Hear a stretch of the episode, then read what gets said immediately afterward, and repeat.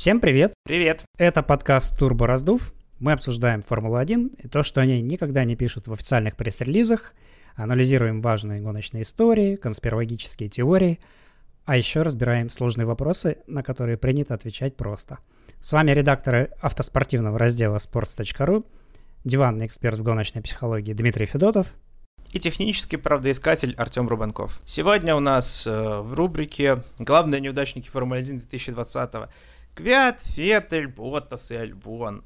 Рассуждаем, почему сезон у них не складывается, почему напарники их, мягко говоря, побеждают, и выясняем, можно ли с этим что-то сделать. Ну, по крайней мере, мы попробуем это все выяснить, потому что ясное дело, что мы не находимся в командах, которые занимаются со своими пилотами, и раз они до сих пор не решили все проблемы, то, возможно, и они еще до, до конца все не понимают, хотя, может быть, где-то и понимают, и курс уже выбран по устранению проблем, но пока еще не... Или проблемы нерешаемы. Да, может быть, они нерешаемые, вот и такое. Вот. И вообще уже прошло 7 гонок, в принципе, уже можно даже подводить какие-то промежуточные итоги. Именно поэтому мы сегодня выбрали эту тему а, о гонщиках поговорить, потому что потом уже будет поздно, а в начале было рано сезона, так что а, посмотрим, посмотрим, что и, может быть, мы даже, может быть, найдем какие-то интересные предположения сегодня о том, что, что у них не так.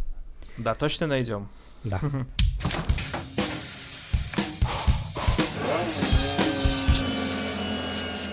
Первый у нас э, по порядку, по алфавиту, это Алекс Албан, пилот Red Bull. В прошлом году дебютировал за команду, тай, тайско-английский пилот, и он в сравнении с Максом Ферстаппином смотрится очень слабо, несмотря на то, что он выглядит лучше, чем Пьер Гасли, который выступал за Red Bull в прошлом сезоне. Именно мы сравниваем с Гасли прошлогодним, а не с нынешним, который выступает, наоборот, гораздо мощнее.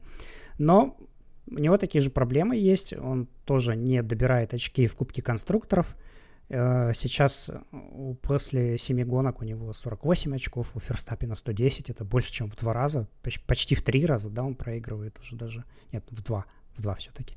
Не помогает Максу бороться с Мерседесами в конкретных гонках, он не делает того же, что делает, например, Валтери Ботас, э, который иногда может э, помочь Хэмилтону притормозить Ферстаппина или отвлечь его на другую стратегию.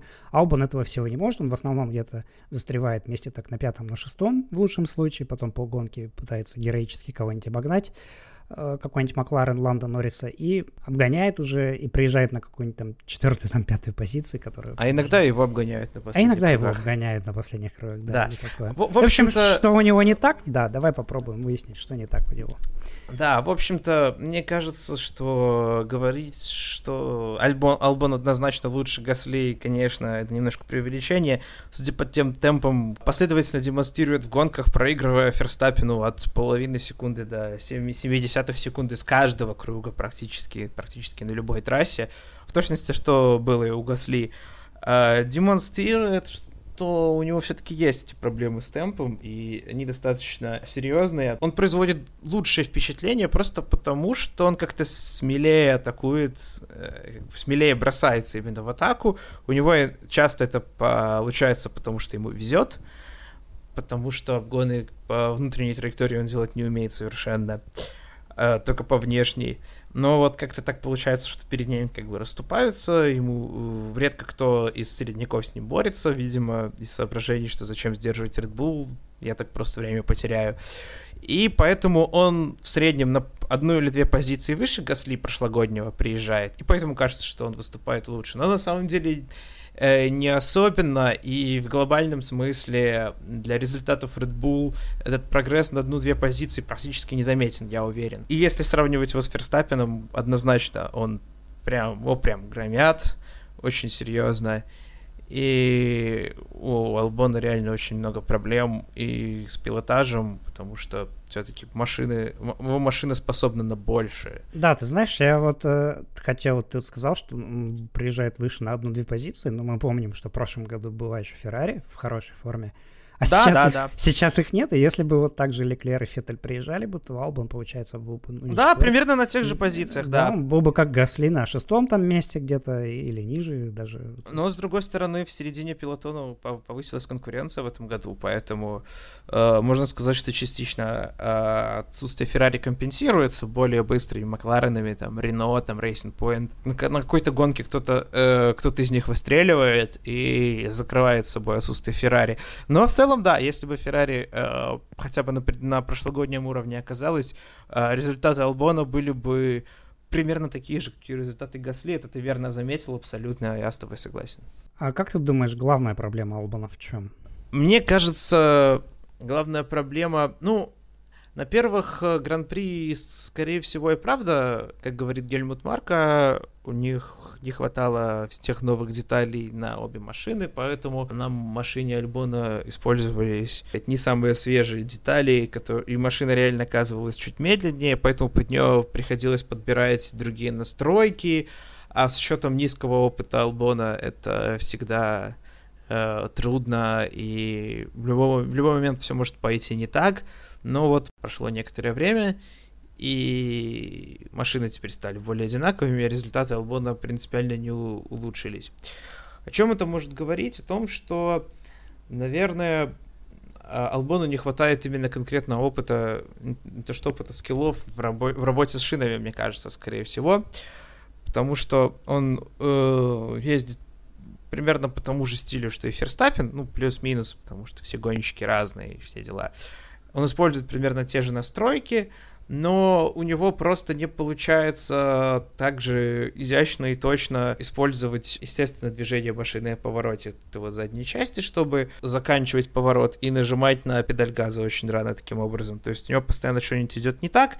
Он либо слишком мало скорости выносит вот это вот через э, середину поворота и тогда теряет время, либо выносит слишком много и машина начинает болтать. И это пробует э, поправить повышением количества прижимной силы, накручиванием переднего и заднего антикрыла, поднятием, чтобы больше было прижимной силы. Повышается лобовое сопротивление, снижается скорость на прямых, и он, возможно, перестает проигрывать э, в поворотах, но начинает проигрывать на прямых. То есть это, мне кажется, личные пилотажные мелкие ошибки на каждой гонке свои первую очередь. Ну и Албона часто ставит на другие тактики с другими шинами и с более жесткими или с более мягкими. У него бывает возникают именно с этим проблемы, с, именно с неоптимальными тактиками, потому что, ну, если он, э, они выберут ту же тактику, что и конкуренты из середины пилотона, то они могут не подняться на одну-две позиции, поэтому надо рисковать, риск не окупается. Смотри проблему один. То есть Элбон начинает больше рисковать в поворотах и замедляться, либо приходится слишком много корректировать, а чем больше корректируешь траекторию, тем больше шины так э, двигаются такие вот мелкими перемещениями по асфальту, перегреваются и впоследствии теряют тепление, сцепление из-за пузырения. То есть каждая такая ошибка в каждом повороте потом бьет пилота через 5 кругов, там через 6 кругов, и отрезки становятся меньше. Кумулятивно все накапливается, накапливается, накапливается, и в итоге выстреливает снова в полкруга отставания. Вот и все. То есть Ферстаппин, да, меньше ошибается каждый, в каждом повороте, на каждом круге. И все.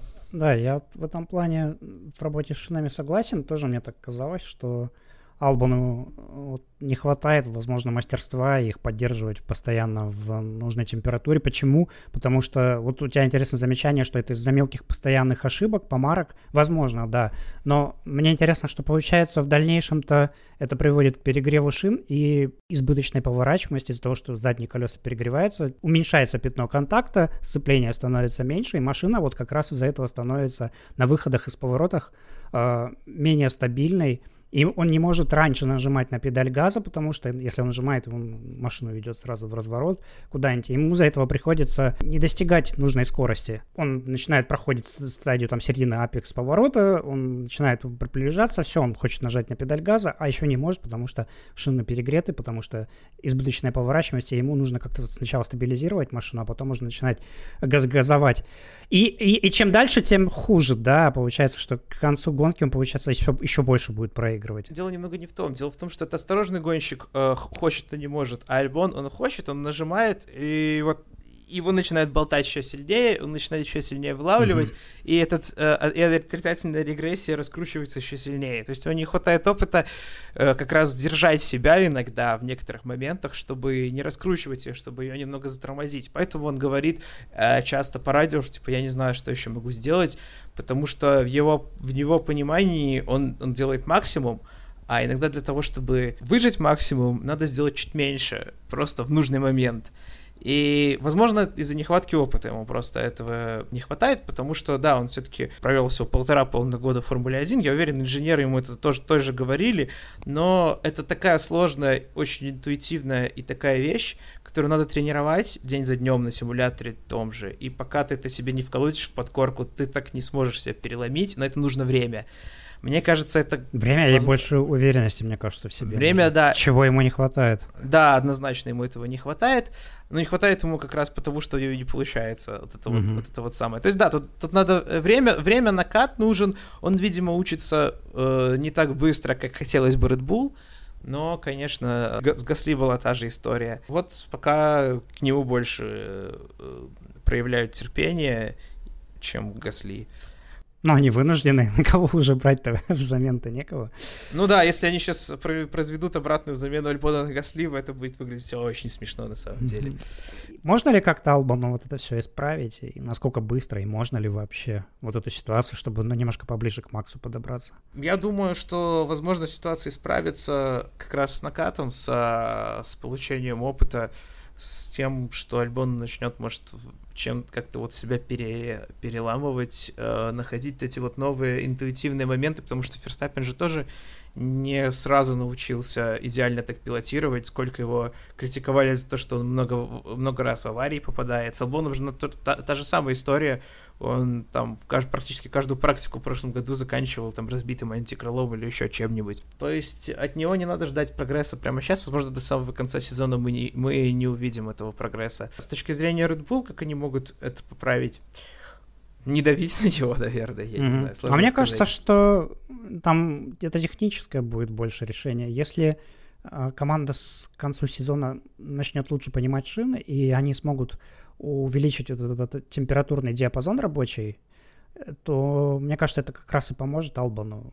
Он будет под контролем держать покрышки лучше, и ему будет проще атаковать уже в дальнейшем. Ну, смотри, диапазон температурный расширяется за счет подвески от э, изменений угла, э, угла атаки антикрыльев тех же, то есть чем больше угол атаки, тем больше приземной силы, тем меньше, тем там сдвигается температурное окно.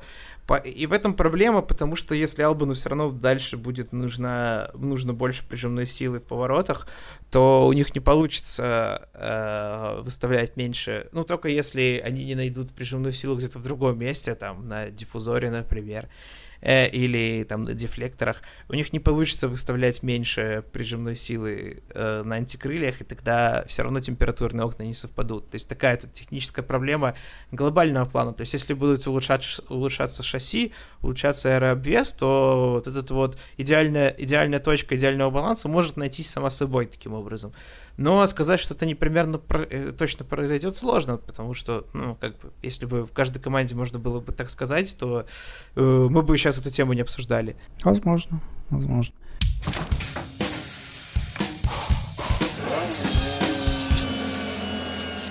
Теперь Вальтери Боттас. У него другая диспозиция.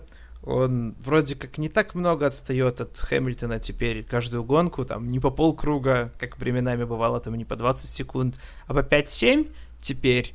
Но принципиально для него ничего не меняется, он все равно второй, третий, третий, второй.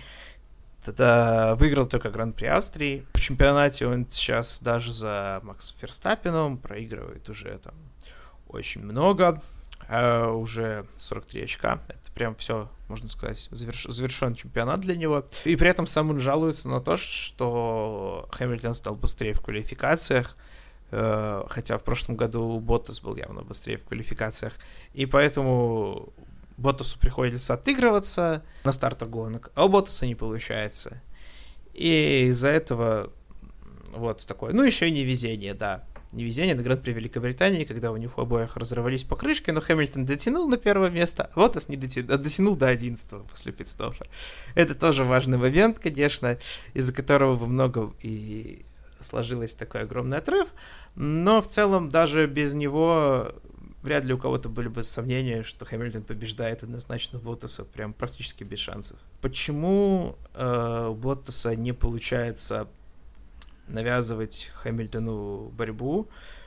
Во многом из-за его осторожности, скорее всего, потому что после каждой гонки практически Джолиан Палмер, эксперт э, Формулы-1 и бывший гонщик Рено, э, каждый раз находит моменты и либо на рестарте после сейфти-кара, либо на старте гонки э, моменты, в которых Ботас слишком осторожно входит в первый поворот, слишком рано сбрасывает, э, там, отпускает педаль газа, чтобы э, не дай бог, там, не прикоснуться там, к не приблизиться к нему слишком быстро, или просто откровенно э, упускает момент э, рестарта на сейфти-каре, когда ему надо было, когда ему нужно прямо быть за Хэмилтоном и давить на Льюиса, чтобы попытаться обогнать, чтобы хоть, хоть что-то вот э, создать какую-то возможность для ошибки э, Хэмилтона. Вальтери стал быстрее по чистому темпу гоночному, но он стал ну, он раньше не особо активен был но теперь он как-то стал совсем пассивен э, в этом смысле. Вероятно, из-за давления команды, что вы должны там привести обе машины э, на финиш, и неважно, что там. И Ботас внутренне не готов идти до конца по-прежнему, все еще не готов. Вот, в этом, мне кажется, его главная проблема, потому что я сомневаюсь, что машины у них прям на большей части гонок прям совсем совсем разные. И это прежде всего психология, да, именно такого вот плана. Ботас хочет выигрывать, потому что он быстрее, э, а не потому что он вот такой, как, как бы воин. Но у него не получается, потому что по тем же причинам. Потому что он не быстрее на самом деле, без того, чтобы идти прям на грань. Вот, то есть ему нужно, чтобы его пик был выше пика Хэмилтона, чтобы его, вот это у него оставалось между вот этим вот местом, куда он, между гранью и местом, куда он готов пойти, небольшой зазор, чтобы вот как раз и быть лучше Хэмилтона. А быть лучше Хэмилтона это вот настолько, еще с запасом, это прям очень сложная задача, которая вообще мало кому под силу, в принципе, в современной Формуле 1 за последние десятилетия. И вот все и получается так. У тебя, может, какие-то другие идеи есть? Да, я вот как раз думал о том, что э, мне кажется, там есть два фактора, которые влияют на то, почему у Ботаса все так тяжело складывается. Во-первых, он а, но они оба немножко связаны с такой, с психологической обстановкой. Во-первых, он в команде не чувствует себя, ну, логично не чувствует себя первым номером, то есть лидером. Он, он, он, он видит вот это вот отношение и боссов, и руководства, что как бы они к нему хорошо относятся, но он видит больше старания у команды в в пользу Льюиса, когда нужно. Ну, было бы странно, если было бы по-другому. Да, да, это, это неудивительно. И, и, а ему, видимо, я не знаю, может быть, он хочет, чтобы было во всем полное равенство, или он не хочет, не может в себе перебороть вот это э, понимание, вот это вот, э, почему они к Льюису э, относятся чуть-чуть более, так скажем, по-рабочему, я не знаю как. То есть они больше настроены э, с Льюисом выжить, на 200% работают с Льюисом, а с Ботасом, там, допустим, на 100%. И э, отсюда у него начинаются вот эти вот поиски постоянные каких-то причин своих неудач. Где-то он он чуть-чуть где-то может уступать. Ему не, вся, не совсем комфортно в машине почему-то становится. Он как будто сам себя подвергает сомнению из-за этого. Из-за того, что он не видит полностью поддержки команды, он начинает думать, что, может быть, что-то там с ним, может быть, что-то не так. А, или, может быть, он пытается найти какие-то другие, например, наоборот, причины. То есть он не очень комфортно себя чувствует за рулем машины, он плохо проводит старты, хуже, чем Хэмилтон. Хотя еще не так давно, в прошлом нет, году... Нет, нет, на самом деле старты не проводят примерно одинаково, просто... Просто когда, когда они доходят до первого поворота, Ботас начинает отступать прям, прям Да, сильно. но это не значит, Плюс... что он хуже проводит старт, он просто именно старт он проводит нормально. Это именно та, та штука психологическая, что он сдает. Это ну, немного плюс, другой. Плюс ко всему, есть очень много моментов, вот, например, квалификация там в Бельгии, где Хэмилтон проехал по он с полным газом, Ботас приподнял ногу педаль газа. Опять же, мне кажется, это тоже была больше психология, чем... Э, может быть, он не, не был уверен в машине до конца, может быть, он не был в себе уверен до конца.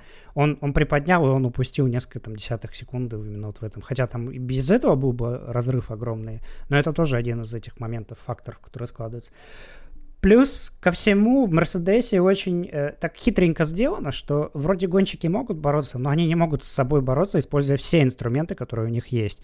Например, в Red Bull в свое время, когда Феттель и Вебер боролись, э, они могли использовать э, все, что у них есть, при этом как бы им говорили, да, вы должны как бы ну, друг друга уважать, э, что, конечно, они и не делали, но тем не менее, э, если нужно было использовать режим по повышенной мощности там, двигателя, Феттель его включал и обгонял Вебера на знаменитом Гран-при Малайзии, приказ мульти 21, а, когда пилот номер два должен остаться был впереди пилота номер один, то есть Вебер должен был остаться. Феттель не подчинился, атаковал.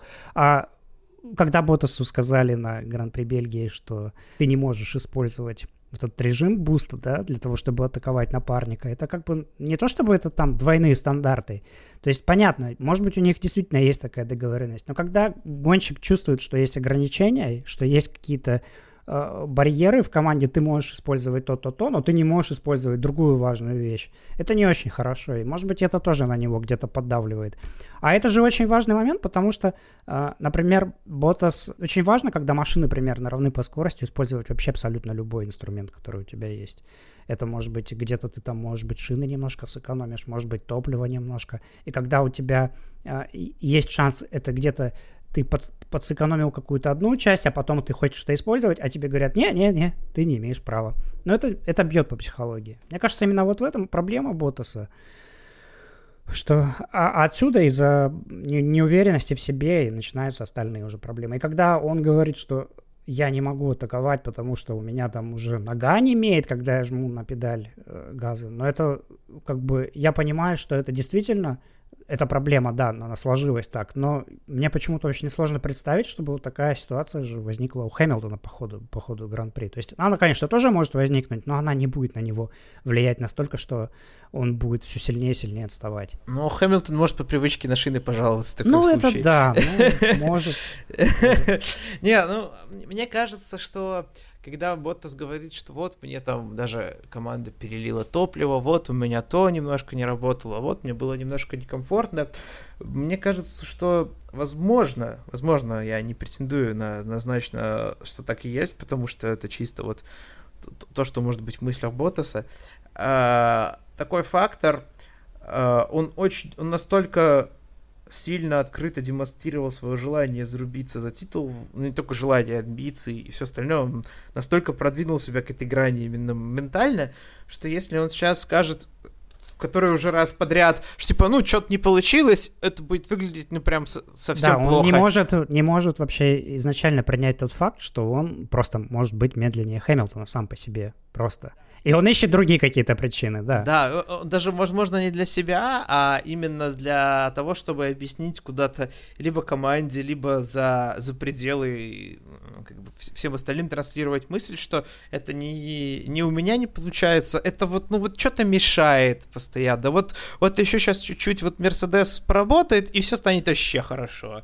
То есть, как бы перекладывая с себя вот это вот давление, пытается создавать давление на команду, чтобы ему тоже э, давали тогда эти там 120-130% вместо сотни. Объясняю, что вот с его стороны сделано все, что только можно, что он сейчас делает все, что только можно, что вот прям вообще все, а теперь это невозможность сразиться с Хэмилтоном больше лежит на Мерседесе, чем на нем. То есть это тоже внутренняя динамика развития, так сказать, Ботаса как, как пилота, и мне поэтому во многом казалось, что этот сезон будет его последний, потому что ну, явно же, что если такое вот пошло, то он достиг какого-то своего потолка. Если вот этот потолок такой, то в 21-м он точно не повысится. Угу.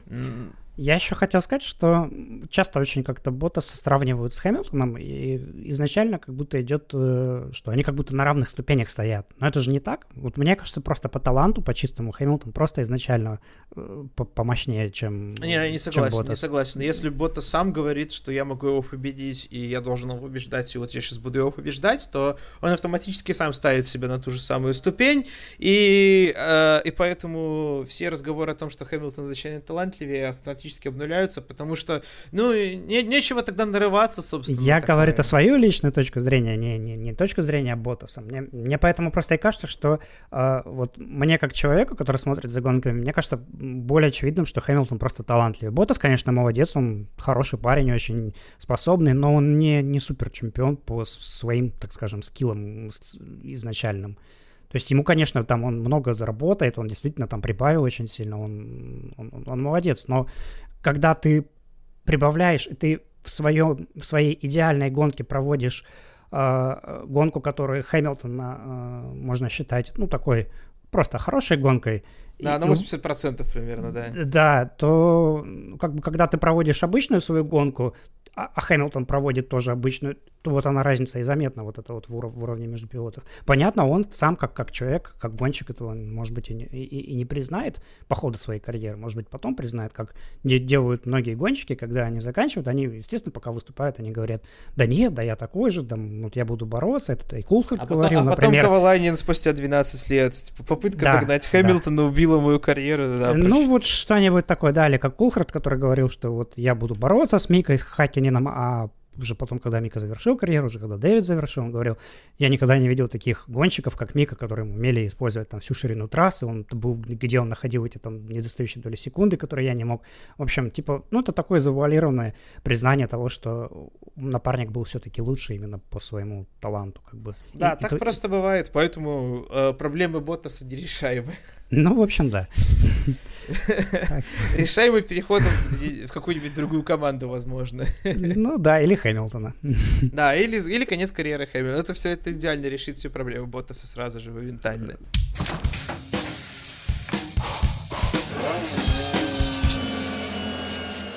Следующий у нас это Феттель. Феттель, да. Худший сезон в карьере, начиная с BMW. Там, по очкам так уж точно. Uh, собственно, этим все сказано. Худший, худший сезон, пара, пара очков за, за, весь, за весь год.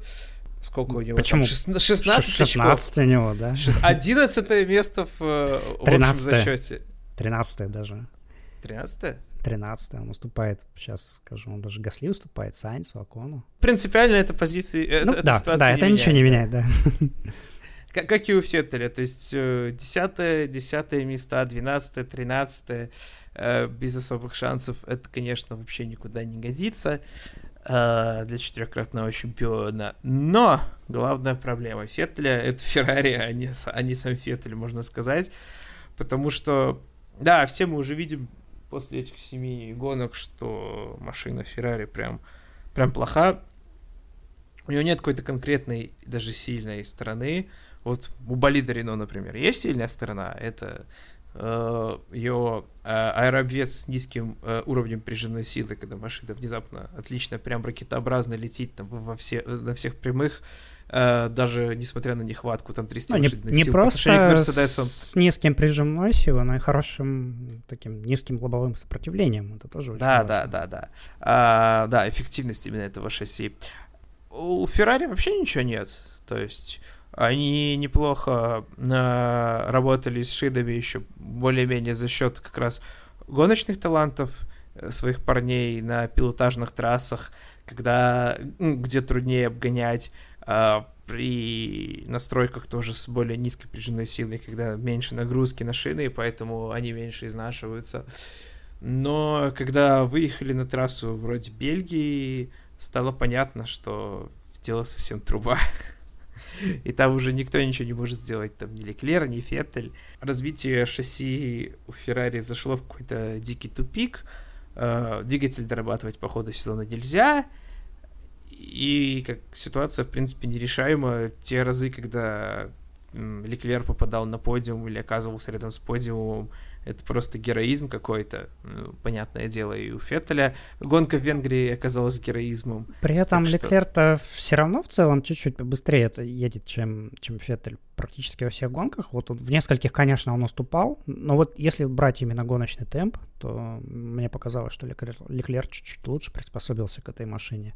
Вот, понятно, что там, да, у него тоже все плохо, и он чудом попал на эти подиумы. Но, но в целом он все равно чуть лучше, чем Феттель. Вот хотелось бы вот, вот, вот это вот выяснить, почему. Потому что у него ре- более реактивный стиль угу. э, пилотажа. Ему ну, мы, в общем, это разбирали, когда... Да, мы разбирали, да. когда в выпуске про Феттеля. Мы, в общем, основные все эти вещи рассмотрели. Тут их мы скорее больше повторим сейчас какие-то. Но, может быть, что-то есть, что-то мы еще можем новое сказать. Так что давай подумаем. А, нет, я, я не думаю, что здесь на самом деле реально можно что-то новое сказать, потому что э, ну, тут надо смотреть, объяснять в первую очередь, почему Леклер быстрее. Леклер быстрее, потому что у него более реактивный стиль, который проще подстраив... Э, с которым проще подстраиваться под машину с э, низким уровнем прижимной силы.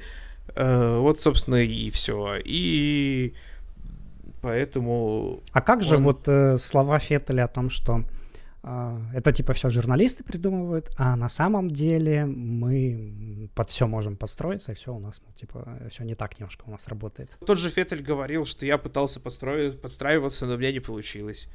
Один-один.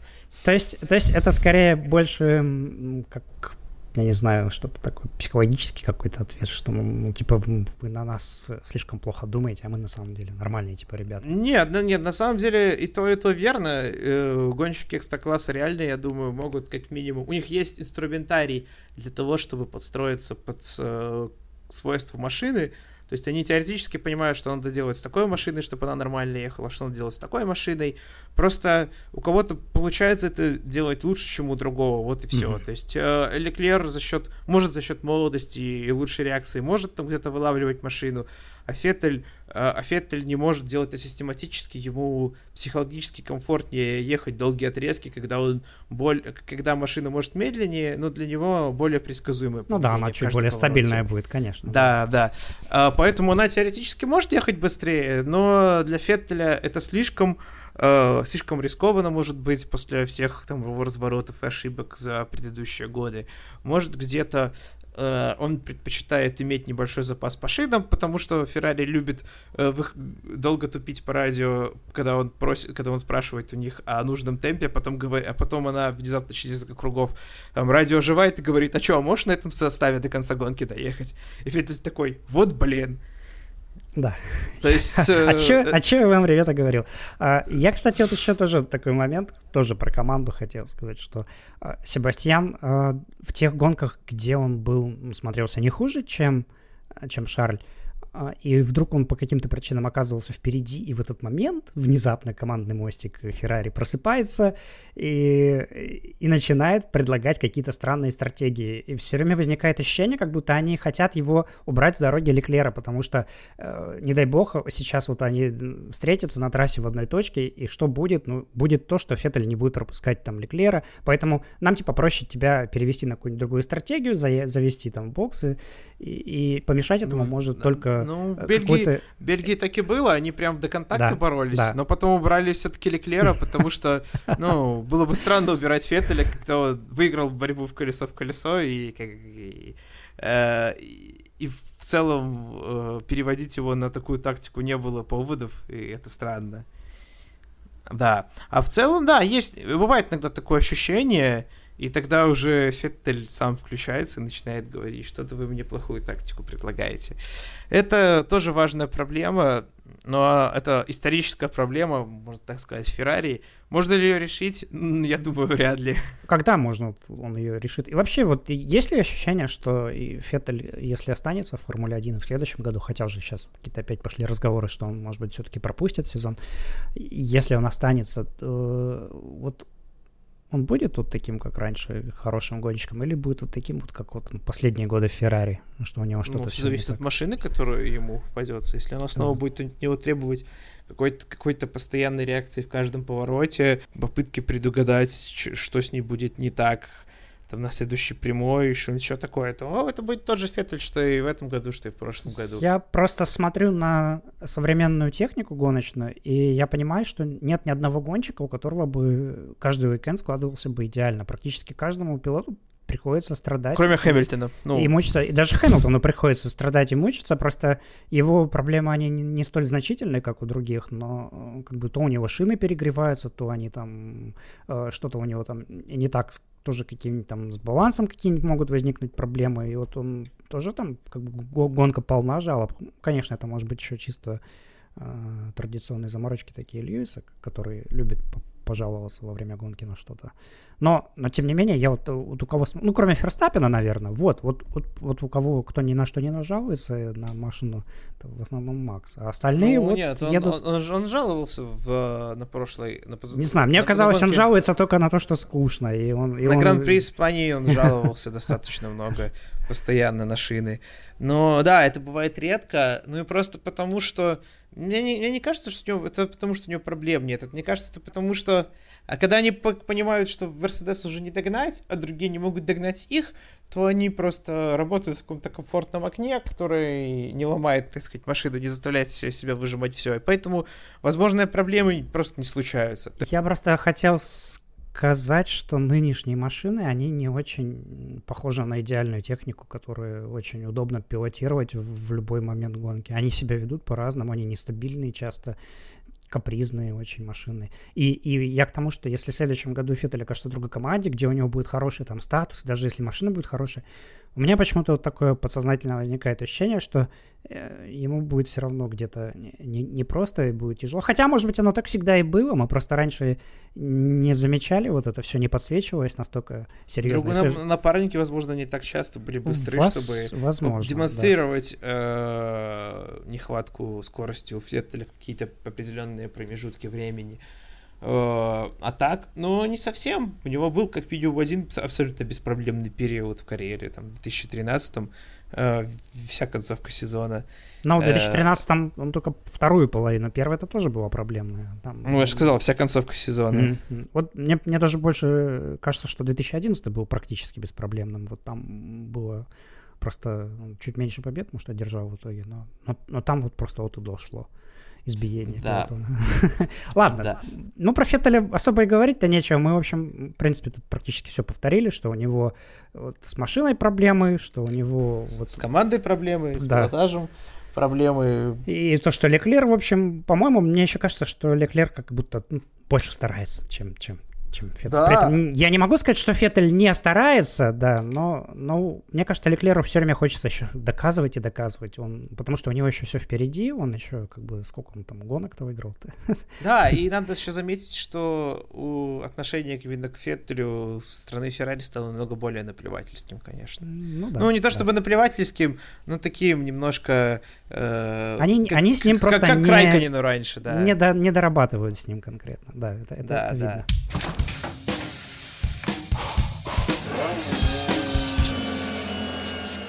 А следующий у нас Квят. Квят, да, Квят. Э, Ты как раз писал как-то недавно текст, где сравнивал его с Гасли. Вообще, мне кажется, тут основные тезисы-то не поменялись э, сильно вот э, именно по отношению к Даниилу. Что у него не так? Это да, то он проигрывает что... в квалификациях сильно и в да, гонках. Да, да, да, да. Из 10 квалификаций 9 проигрыв... проиграл Гасли проигрывает по очкам, э, и по очкам очень много, уже начинаются разговоры о том, что Цунода, возможно, перейдет в Формулу-1, и всем, всем уже понятно, на чье место он может перейти, если перейдет с нынешним э, выступлением там Квята и Гасли. И да, это проблема, потому что Квят э, субъективно как-то выжимает из себя не так э, все хорошо, как в прошлом году. Uh, ну, ему, конечно, и не везет все так же, но в прошлом году он все-таки местами даже ездил на уровне Red Bull и обгонял Red Bull, а в этом году нет, поэтому кажется, что чуть-чуть хуже. Но да, Гасли пока его уделывает все-таки довольно... Ну, да, Гасли больше везет, конечно, потому что вот очень хороший, э, очень хорошая иллюстрация этому. Э, везению. Это как раз Гран-при Великобритании, когда Уквет первый словил прокол и разбился, ну, разбил болит о стену, а Гасли приехал седьмым в итоге, потому что там еще много ребят словили проколы, там Хюлькенберг не стартовал, там и так вот, так вот, так вот все вышло, и все, и седьмое. Как бы лучшее место в сезоне. Uh, вот такое. Примерно то же самое там, в какой-нибудь, а, в какой-нибудь Австрии было. То есть много моментов, когда Гасли, э, Гасли везло. Все-таки Гран-при Бельгии показал, что э, Гасли реально может э, очень сильно выступать. Знаешь, я тебя очень... перебью сейчас на, на секундочку. Хотя просто твой тезис, который ты в тексте писал, что а, Гасли не просто везет, а ему везет вот именно на гонки с сейфтикарами, которые подходят его, как ни странно, пилотажному стилю, потому что когда выезжает Э, автомобиль безопасности, пилотон успевает немножко остудить, охладить шины и вернуть их, так скажем, в нормальное да, состояние. Да, да, да. В то время, да, да. Хотя, хотя сам стиль Гасли предполагает, вот, что если он все время атакует, то он быстро изнаш... изнашивает покрышки, они перегреваются, и ему нужна, нужна либо гонка вот с такими паузами, чтобы они вернулись Э, в нормальный режим, либо э, много пидстопов, что тоже... Под, либо под... много пидстопов, либо короткая гонка, да, как, как, да. как раз в молодежках. То есть вот почему он, почему он провалился, по большому счету, в суперформуле? Потому что там э, гонки по длительности примерно как Формула-1, но, ши, но погода ну, более я холодная. не совсем согласен, что он провалился в суперформуле. Он все-таки второе место там занял. Он сначала никак не мог раскатиться. Сначала, ну да, почему он значит, сперва проваливался? Потому что, потому что шины другие, вот эти вот там э, софт какой-нибудь может, если ты с ним нормально обращаешься, он может про, э, вы, выдержать всю гонку и все такое. Но там, короче, это уже другой вопрос. А тогда э, стиль Гасли таков, что он э, очень сильно нагружает шины в поворотах. Ему прям, он прям чуть ли не в дрифте в них входит, чтобы вот было максимально быстро, максимально смело нажимает как можно раньше на педаль газа. То есть у него такой психологичный стиль, э, полной атаки, э, всегда вот давить на полную и все это вот, и вот очень такой как это сказать, инстинктивный, инстинктивный стиль, поэтому он всегда практически хорош в квалификациях, за исключением, там, ну, если только какие-нибудь проблемы не возникают, если трафик не выпадает при прочих равных. Знаешь, а у меня сразу, сразу вопрос возникает, а почему вот если Гасли вот на одном быстром круге может вот так из себя выжать и из машины все резко атаковать. Почему Квят не может так повторить, вот такой же там круг, допустим, хорошо, вот он такой, ну вот я тут просто, это такой обывательский вопрос. Почему Квят, который может ехать, беречь шины, не может квалификации там разочек взять, поднапрячься и, и проехать так же, как Гасли? Что ну, мешает? Но, мне кажется, что э, психологически Квят по-другому к этому подходит, то есть у него нет установки внутренней давить всегда на полную, у него есть внутренняя установка собрать э, хорошо. Это, э, там, например, в тренировке один сектор, потом собрать в тренировке хороший другой сектор, третий сектор, э, запомнить, как это все на, надо сделать, чтобы все получилось хорошо, и потом постараться выполнить максимально идеально это в квалификации. То есть он к этому подходит как э, к математической задаче, условно говоря, а не к тому, что «О, поворот, надо в него быстро проехать!» «У, проехал!» Вот так. А, это немного более глубокий стиль, чуть-чуть похожий там на подход того же Алена Просто, например. Теоретически он может оказаться даже быстрее, потому что э, когда ты тщательно отрепетировал каждый поворот, четко знаешь, что надо делать, то тебе не надо реагировать, по идее, на, на что-то, не надо обдумывать в, в процессе, и поэтому решения принимаются автоматически немного быстрее. То есть теоретически это может э, внести в себе какие-то э, преимущества. Но если с машиной что-то вдруг идет не так, если вот просто что-то идет не так, э, весь план рушится, и ты теряешь там, и тебе надо а, атаковать в каком-то месте э, чуть больше, а по, по изначальному плану ты не должен атаковать чуть больше. Начинаются такие психологические конфликты уже в процессе круга, когда, они, когда их быть не должно, и могут поэтому либо просто потеряется время из-за того, что ты его где-то проиграл, либо начинаются попытки отыграться и теряется еще, еще больше времени, потому что ты такой сценарий не отрабатывал.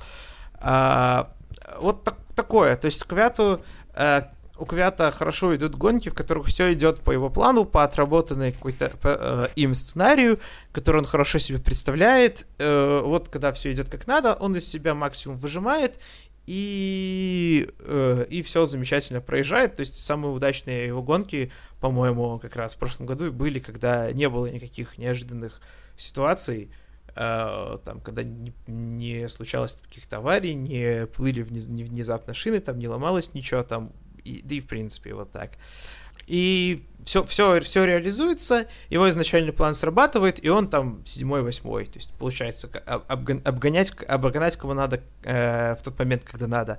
А если что-то идет не так, то вот и, и не оказывается хорошего запасного плана. Вот тогда начинаются проблемы, да, потому что э, ну, как бы подход, подход гоночный немного другой.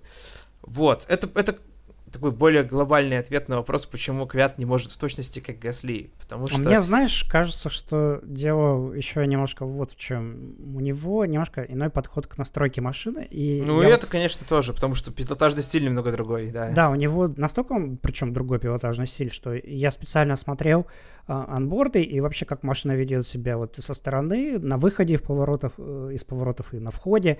И у Квята это настолько вот, она ведет себя более мягко и плавно, она про- пытается проходить, что он немножко э, начинает как бы вот выходы вот эти затягивать, он как бы позволяет машине немножко там дальше уходить, там на поребрике атаковать. Кстати, из-за этого у него э, возникла проблема в одной из квалификаций, когда у него срезали время, что он слишком широко уехал туда, на, на поребрик, и, ну, как границы трассы нарушил. И вот получается вот эти вот широкие плавные линии, вот этот вот аккуратный вот этот пилотаж, он именно гоночный. Он позволяет как бы ну, чуть лучше беречь резину, потому что она не перенагревается из-за того, что то есть она более равномерно так нагревается. Да, да, ну намного лучше. Он в прошлом году был чуть ли не лучшим по работе с Хардом, например. Вот, и вот, вот эти вот э, качества, они хороши именно на длинной дистанции в гонке, но в квалификации как раз нужна более резкая машина, способная атаковать, поворот глубже на апексы заходить, или немножко раньше, э, с, чтобы она стабилизировалась, выходила из поворота, и можно было там на газ уже придавить посильнее. То есть Квет, он, она, у него такая немножко более инерционная машина. Вот, и он ей это дает, вот, вот, вот, возможности. Эти настройки, вот они более мягкого вот этого поведения. Да, на гонку настраивает машину. Да, да, то есть и, и получается, что это очень сильно бьет его по квалификациям, но, но в гонках как бы и, и вот из-за того, что оно бьет ему в квалификациях, все, все, все ему ломает, потому что в гонке он изначально начинает далеко, ему нужно очень много отыгрывать, а поскольку у нас пилотон стал еще плотнее, чем раньше, и нету большой, э, большого разрыва в скорости между, между машинами, чтобы можно было без проблем обгонять соперников. Вот из-за этого он и не может сильно прорваться, а, а Гасли получается даже где-то вот в каких-то моментах вот оказывается проще из-за того, что возникают всякие форс-мажоры так получается, что если Гасли стартует там на 2-3 позиции выше из удачи квалификаций и проезжает гонку даже чуть-чуть хуже, там на 5 секунд, чем Квят, объективно, он все равно может оказаться на одну или две позиции выше. Да, потому что Квят где-нибудь посреди гонки он мог там застрять за каким-нибудь там медленной машиной, и просто ему не, не, не хватало, так скажем, именно такой вот разницы в скорости, чтобы вырваться вперед и решить. То есть либо, ну, либо mm-hmm. нужны какие-то особенные тактики, либо либо да, как-то надо сложнее прорываться, э, ну, искать какие-то дополнительные вот эти вот моменты, где отыгрывать, то есть, опять же, нарушается основной план, и вот это вот начинается, то есть, э, в прошлом, вот Квят раньше пробовал себя переламывать в этом смысле в 2016 как раз. Ну, плохо получалось, году. я хочу. И получалось, да, вот, вот это вот оно, оно то самое, когда э, все идет не по плану. Столкновение салонца в Австрии, вот, вот эти все случаи, когда он пытался быть агрессивным на старте, чтобы компенсировать да, вот то есть неудачи. сейчас он четко, э, э, ну то есть, да и в прошлом году в финале сезона, когда он пытался агрессивно заканчивать гонки, тоже с, с, происходили mm-hmm. столкновения там с Пересом, там с Хюлькенбергом, э, там не очень чистые обгоны как раз.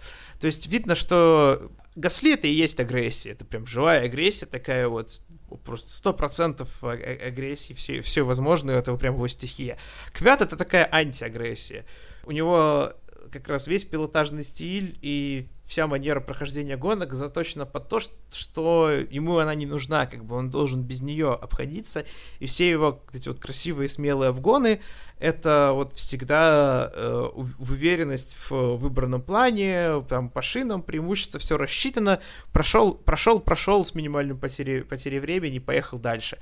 А когда вот что-то идет не так, и надо включать агрессию, у него вот начинается такая вот, такая вот штука. Знаешь, что самое удивительное, то, что когда Квят выступал в молодежных сериях, у него как раз был агрессивный стиль пилотажа очень, и он его изменил в Формуле 1, а вернуться уже обратно вот как-то вот, ну, то ли не получается, то ли он не совсем хочет этого, то ли что-то вот какой-то, может быть, надлом произошел после того, как э, вот это его агрессия, наоборот, его подводила, и он больше не хочет к этому возвращаться. В общем... Ну, не знаю, может, просто агрессивных пилотов довольно много. И может быть. считал, что ему нужно... Э, ему, у него должен, должна быть какая-то сильная сторона. Может, это естественный прогресс гонщика э, Возможно, с, да. за, время, за время выступления в Формуле 1. То есть раньше же, мне кажется, и Феттель был чуть-чуть более таким агрессивным. И да и Хэмилтон тоже был бы намного более агрессивным раньше, сейчас более мягкий. Мы можем сказать, что это с опытом приходит такое. Тими стайл э, в гонках это, это именно вот такое уже. Как да, да, да, да, да. Это, это именно опыт, когда ты а, отрабатывал, отработал одну и ту же ситуацию уже сотни раз, и ты четко понимаешь, что так агрессивно это, конечно, круто, но это не идеальный, э, не, не оптимальный способ, а лучше проехать вот так.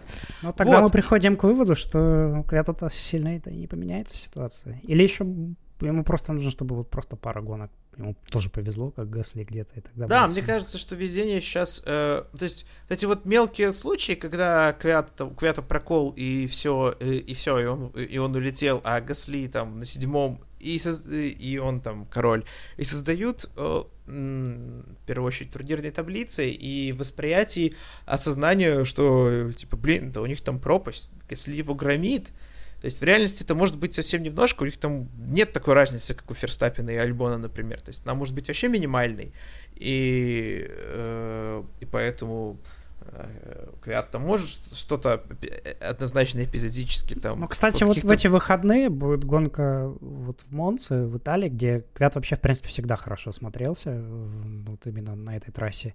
Мне кажется, вот если как-то переламывать ситуацию, то вот сейчас самое время. Вот пришло.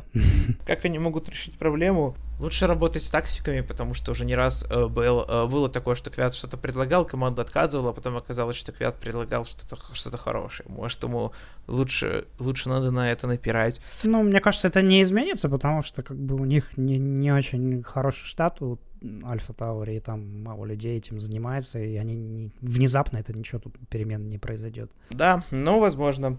Э, ну, да, и стараться как-то в квалификациях, ну, не знаю, как насчет э, чуть больше агрессивности, но, да, избегать ошибок.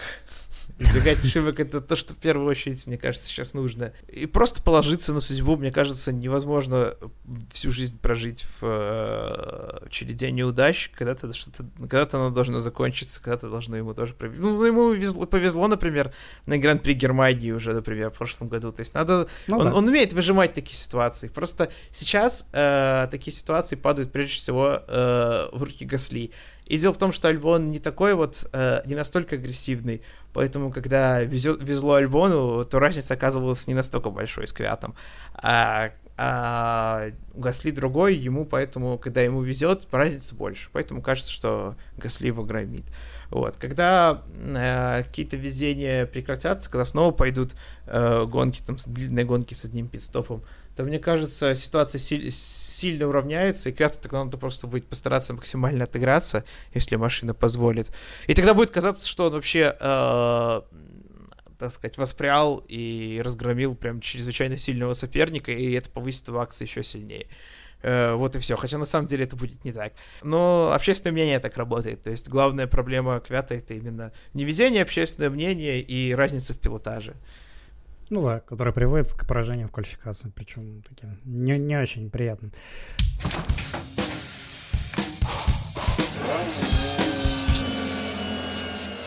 Так, у нас последний, это такой, получается, как бонус-трек. Это не совсем один пилот, а прям пара пилотов. Это Кими Райконен и Антонио Джовинаци.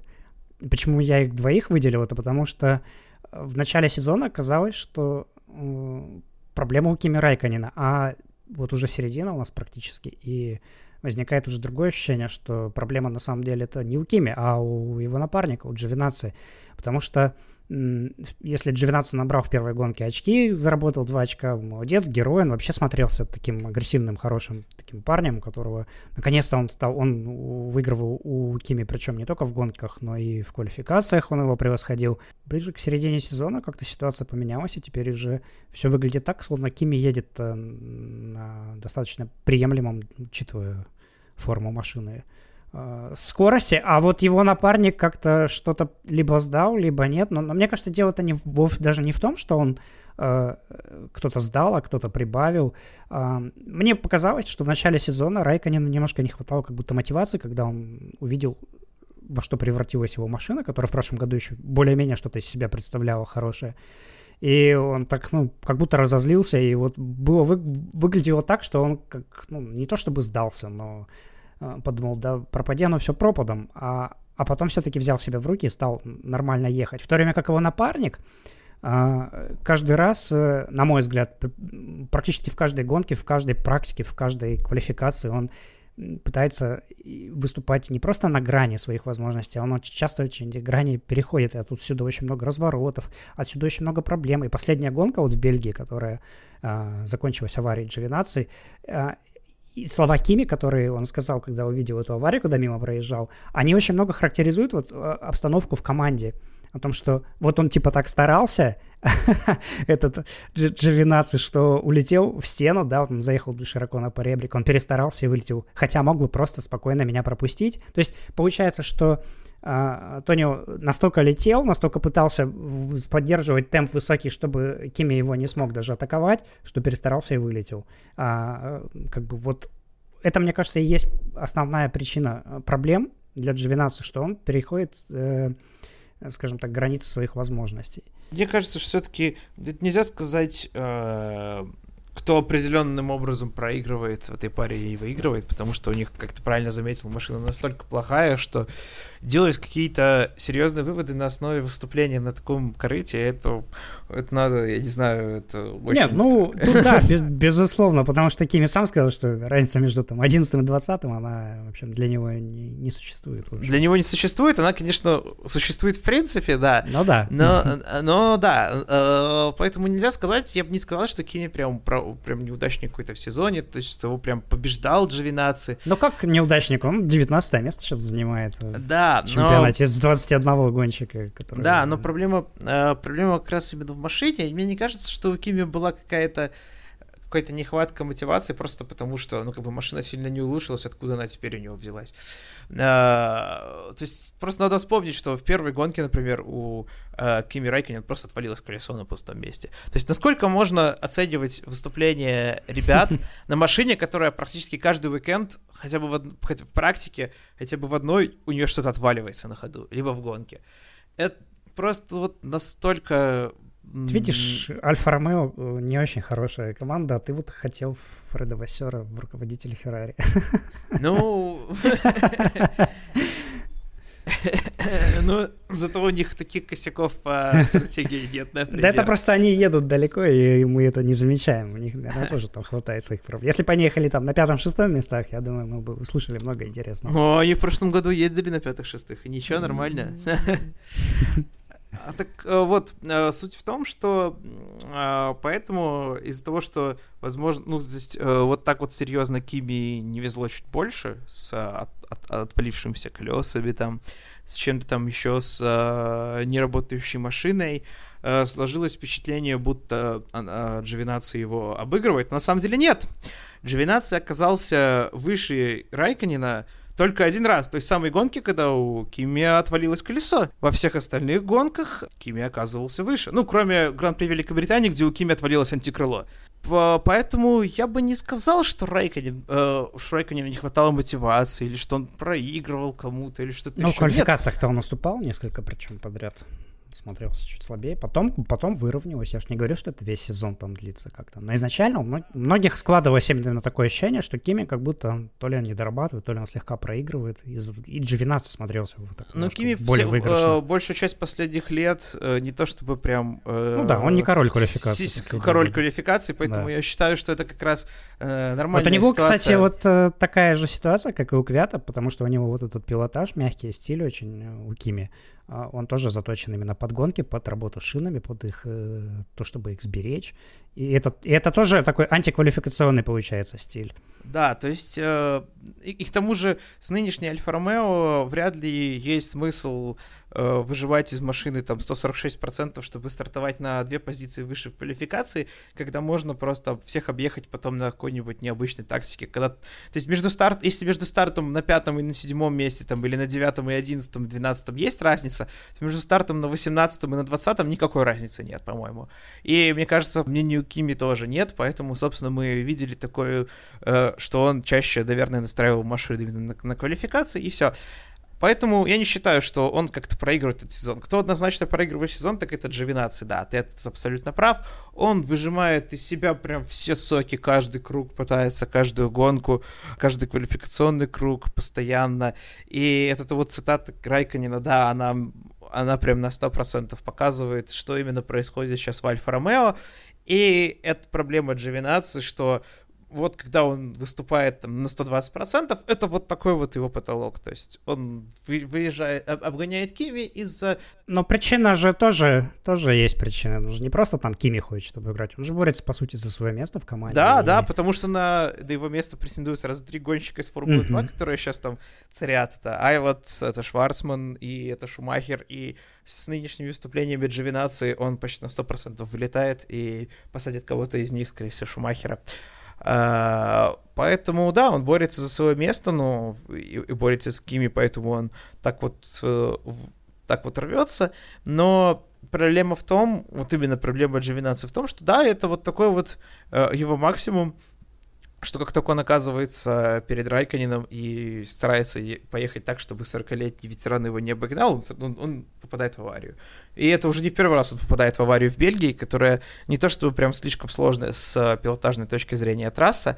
В прошлом году у него случилось примерно то же самое, он слишком сильно атаковал в повороте, и улетел на последнем круге в барьер. Да, у него очень много примеров э, не очень хорошего контроля машины. Вот хорошо это было видно на практике, по-моему, в Великобритании, где примерно в одном месте а, видно было, что Альфа не очень хорошо его э, держится. В этом месте это, по-моему, это было то ли Мэггетс, то ли Беккетс, ну вот в этой связке скоростной. И, и Кими там проехал не очень хорошо в том плане, что машина ее там разболтала, или она там на обочину немножко выехала.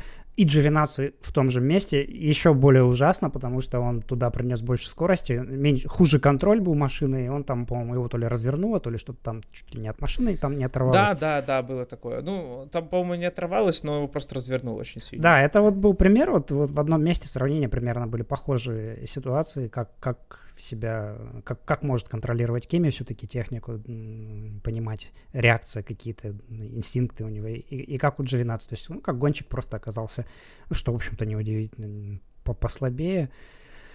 И ему приходится это компенсировать, так скажем, храбростью гоночной. Да, да. То есть ему э, пытается быть Гасли, но у него не очень получается. Да. Так, и я не знаю, у нас еще, наверное, мы рассматривать больше никого не будем, хотя у нас есть, например, еще такой гонщик, как Николя, Николас Латифи. А что Латифи. да, он, он... он все-таки новичок, все дела. Э, пришел поздно в картинг, там все дела, так что пусть, пусть набирается опыта. В следующем году его рассмотрим, когда он уже не будет новичком. И тогда... Ну, почему? Может быть, и под конец года уже что-то будет. Ну, у него не совсем честное, так скажем, сравнение с Джорджем Расселом, который один из э, лучших молодых талантов и плюс ко всему чемпион Формулы 2, плюс ко всему Рассел это любимый, так скажем, сын Уильямсе, а, у руководителей, которые сейчас покидают команду. Но... С учетом того, сколько денег э, вкладывает в команду семья Латифи, я бы не сказал, что именно Рассел любимый сын. Ну, я же имею в виду все-таки по спортивным так, свойствам, качествам, скоростным. Вот мне кажется, Рассел все-таки все более любимый. Но мы хотели э, после э, рассмотрения основной темы, а мы вроде бы рассмотрели всех основных неудачников этого сезона. А, Простите, ребята, нам очень стыдно за это слово. Да, мы бы хотели поотвечать на вопросы, которые наши слушатели задавали нам в разных местах, пишут на почту вопросы задают, или э, это, может быть, вопросы в комментариях где-нибудь. Ну, мы, конечно, выбирали вопросы, которые все-таки какой-то конструктив в себе изначально несут, а не просто критику непонятную.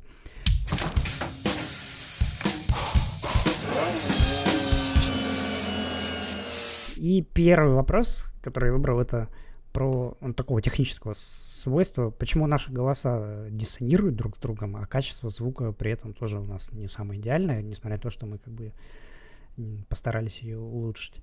И я отвечу сразу, что мы просто с Артем находимся в разных городах, в разных часовых поясах, и записываемся иногда в время, когда у меня, допустим, ночь, а у Артема вечер, и э, поэтому я могу говорить чуть тише, просто потому что э, как бы время суток не, не позволяет орать так, чтобы соответствовать голосу Артема. Ну и у нас разная, естественно, техника, микрофоны разные, и, конечно, спасибо ребятам, которые все это сводят, как-то и компенсируют вот эти вот перепады резкие в децибелах, которые... Да, уж настоящие маги, не представляю, как они это делают. Да, да, это, это очень круто, поэтому как бы мы приносим извинения за то, что мы не, не можем пока соответствовать супер высоким стандартам, хотя мы стараемся и пытаемся, и вот мы даже там, говорю, улучшили свою технику, именно микрофоны. Вот, но если где-то у нас будет возможность, и нам скажут там наши продюсеры, ребя- э, ребята, купить еще получше ко- микрофон, которые заним- занимаются этим всем, а если они нам скажут, что, что и как мы можем сделать, мы обязательно это сделаем, чтобы стать лучше, и э, вам было приятнее это все слушать. В общем, это был первый вопрос. Следующий, э, уже мы переходим к спортивным вещам. Э, такой вот, я тебе его, Артем, задам. Кто раньше станет чемпионом мира, Леклер или Ферстаппин? Э, ну, ну, давай так. Э, Ферстаппин явно ближе к э, вершине прямо сейчас. То, что творится в Феррари, это надолго. Э, значит, чисто математически у Ферстаппина больше шансов. Да, возможно, даже в следующем году. Вот, Или мне в тоже, 22-м. Да, мне тоже, кстати, так почему-то кажется, потому что даже не то, что Феррари отвалилась надолго, а я просто в последнее время все больше смотрю на то, как устроены команды, как они работают, на профессионализм сотрудников. То есть понятно, что ну, гонщики оба, и Шарль, и Макс, они ну, гонщики экстракласса, и они способны стать чемпионами. Но для этого им нужна хорошая организация. А у Феррари сейчас э, такое ощущение, будто э, команда не просто зашла в тупик, но она даже и не пытается сделать правильных выводов из того, где она оказалась, и не ищет людей, которые смогли бы ее усилить и как-то реорганизовать. вместо этого она еще больше сама в себя углубляется и делает... Ты правильное слово использовал. Реорганизовать. То есть они не пытаются себя реорганизовать, как-то перестроить. Они пытаются все обнулить и начать сначала ровно с такими же вводными, ровно с теми же людьми, ровно с тем же стилем. То есть они, по сути, пытаются сделать то же самое.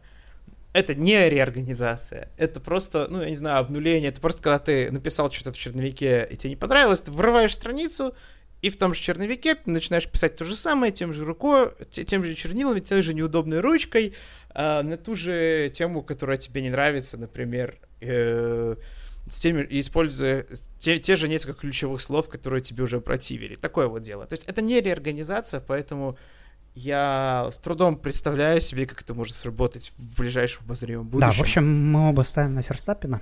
Вот, да, и... мы оба станем на Ферстаппина. Да. Но если Леклер станет чемпионом раньше, да и вообще, если станет, это, я думаю, будет все равно хороший очень сезон. Мне так кажется. Вот. Ну, это, а... это будет очень мощно. Это да, будет прям да. настолько...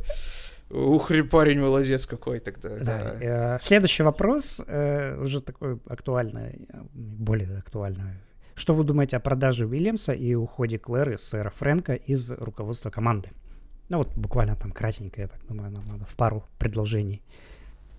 Я думаю, глобально в ближайшие полтора года ничего не изменится, просто потому что там люди пришли, которые не очень хорошо э, не очень много работали в автоспорте до этого. Им надо потребуется хотя бы хотя бы год на то, чтобы осознать, как все работает в Вильямсе, которая вообще-то не маленькая организация, то есть она не создается с нуля. Э, это, на, это, на это уйдет некоторое время, как мне кажется.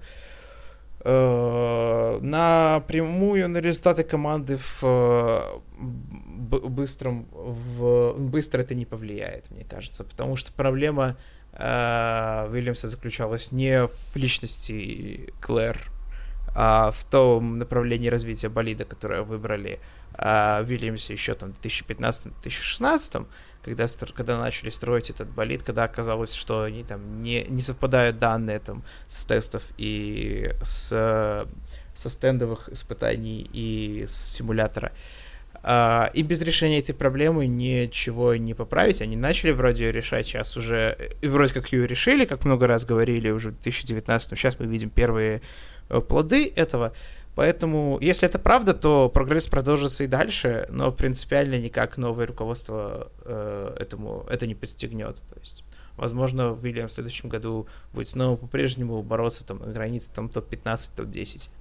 Угу. А я вот хотел так немножко с эмоциональной точки зрения посмотреть на всю эту ситуацию, вот, потому что Вильямс это команда с очень большой историей, и что она с 70-х годов э, выступала в Формуле 1, причем пережила там перерождение после того, как ее продали там Вольфу, другому Вольфу, еще в конце 70-х, и потом она э, появилась заново, и потом побеждала в гонках, и вырастила много славных и гонщиков, и там чемпионов, и Найджел Мэнсел стал, и Нельсон Пике выигрывал, и Ален Прост, и Дэймон Хилл, и, в общем, и другие-другие ребята, и, и многие появились. В Вильямсе тоже э, впервые в свое время, там тот же Дэвид Кулхарт, он дебютировал.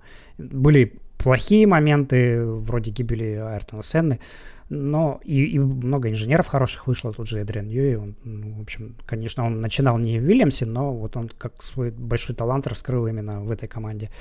А, но в последние годы это уже совсем другая команда, и она, конечно, очень сильно отставала, возможно, именно в организации своего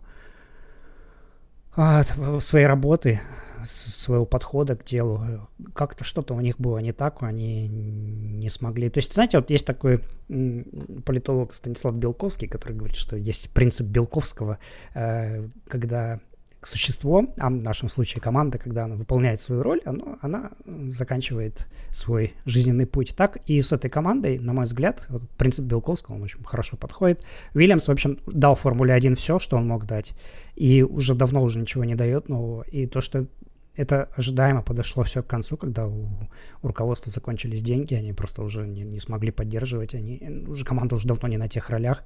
Это все, это все логичный исход. Да, очень грустно, очень жалко, что это все закончилось, но, если честно, лучше увидеть это название эту, этой марки вновь через несколько лет в будущем на высоких позициях, чем вот так вот еще видеть еще сколько там, если бы у них еще денег бы на 5 лет бы хватило, еще 5 лет видеть, как Уильямс занимает там 18 места, это, ну, это больно, конечно. Как, как болельщику команды, хотя, ну, я не могу сказать, что великий болельщик Уильямса, но тем не менее было много хороших моментов, когда я искренне за них радовался. Вот, э, вот хотелось бы лучше бы, пусть и будет с другими владельцами, но та же марка еще как-то посветит в Формуле 1, это было бы лучше. По такой логике, э, через пару лет, э, после того, как они более-менее придут, приведут дела в порядок, этот фонд должен продать Вильямс какому-нибудь автопроизводителю, чтобы был условный BMW Williams опять. Ну, ты знаешь, тогда это будет очень, мне кажется, как-то обидно для самого Фрэнка, потому что у него было много возможностей продать свою команду, он как раз не, не хотел этого делать и не сделал, он хотел независимости, и в свое время он там и, и под BMW как раз не захотел прогибаться, потому что э, хотел оставить независимым, поэтому команды, в общем-то, разошлись, BMW купил Заупер, а Вильямс э, стал жить дальше собственной жизнью. Но, в общем, что будет, то будет. Но вот хотелось бы, конечно, команду увидеть даже и с другими владельцами на высоких позициях. Вот. И след... следующий вопрос, последний, вот мы так уже хорошо сегодня поговорили. Э, такой он. Рикардо и Сайнс не пожалеют о переходах в следующем году?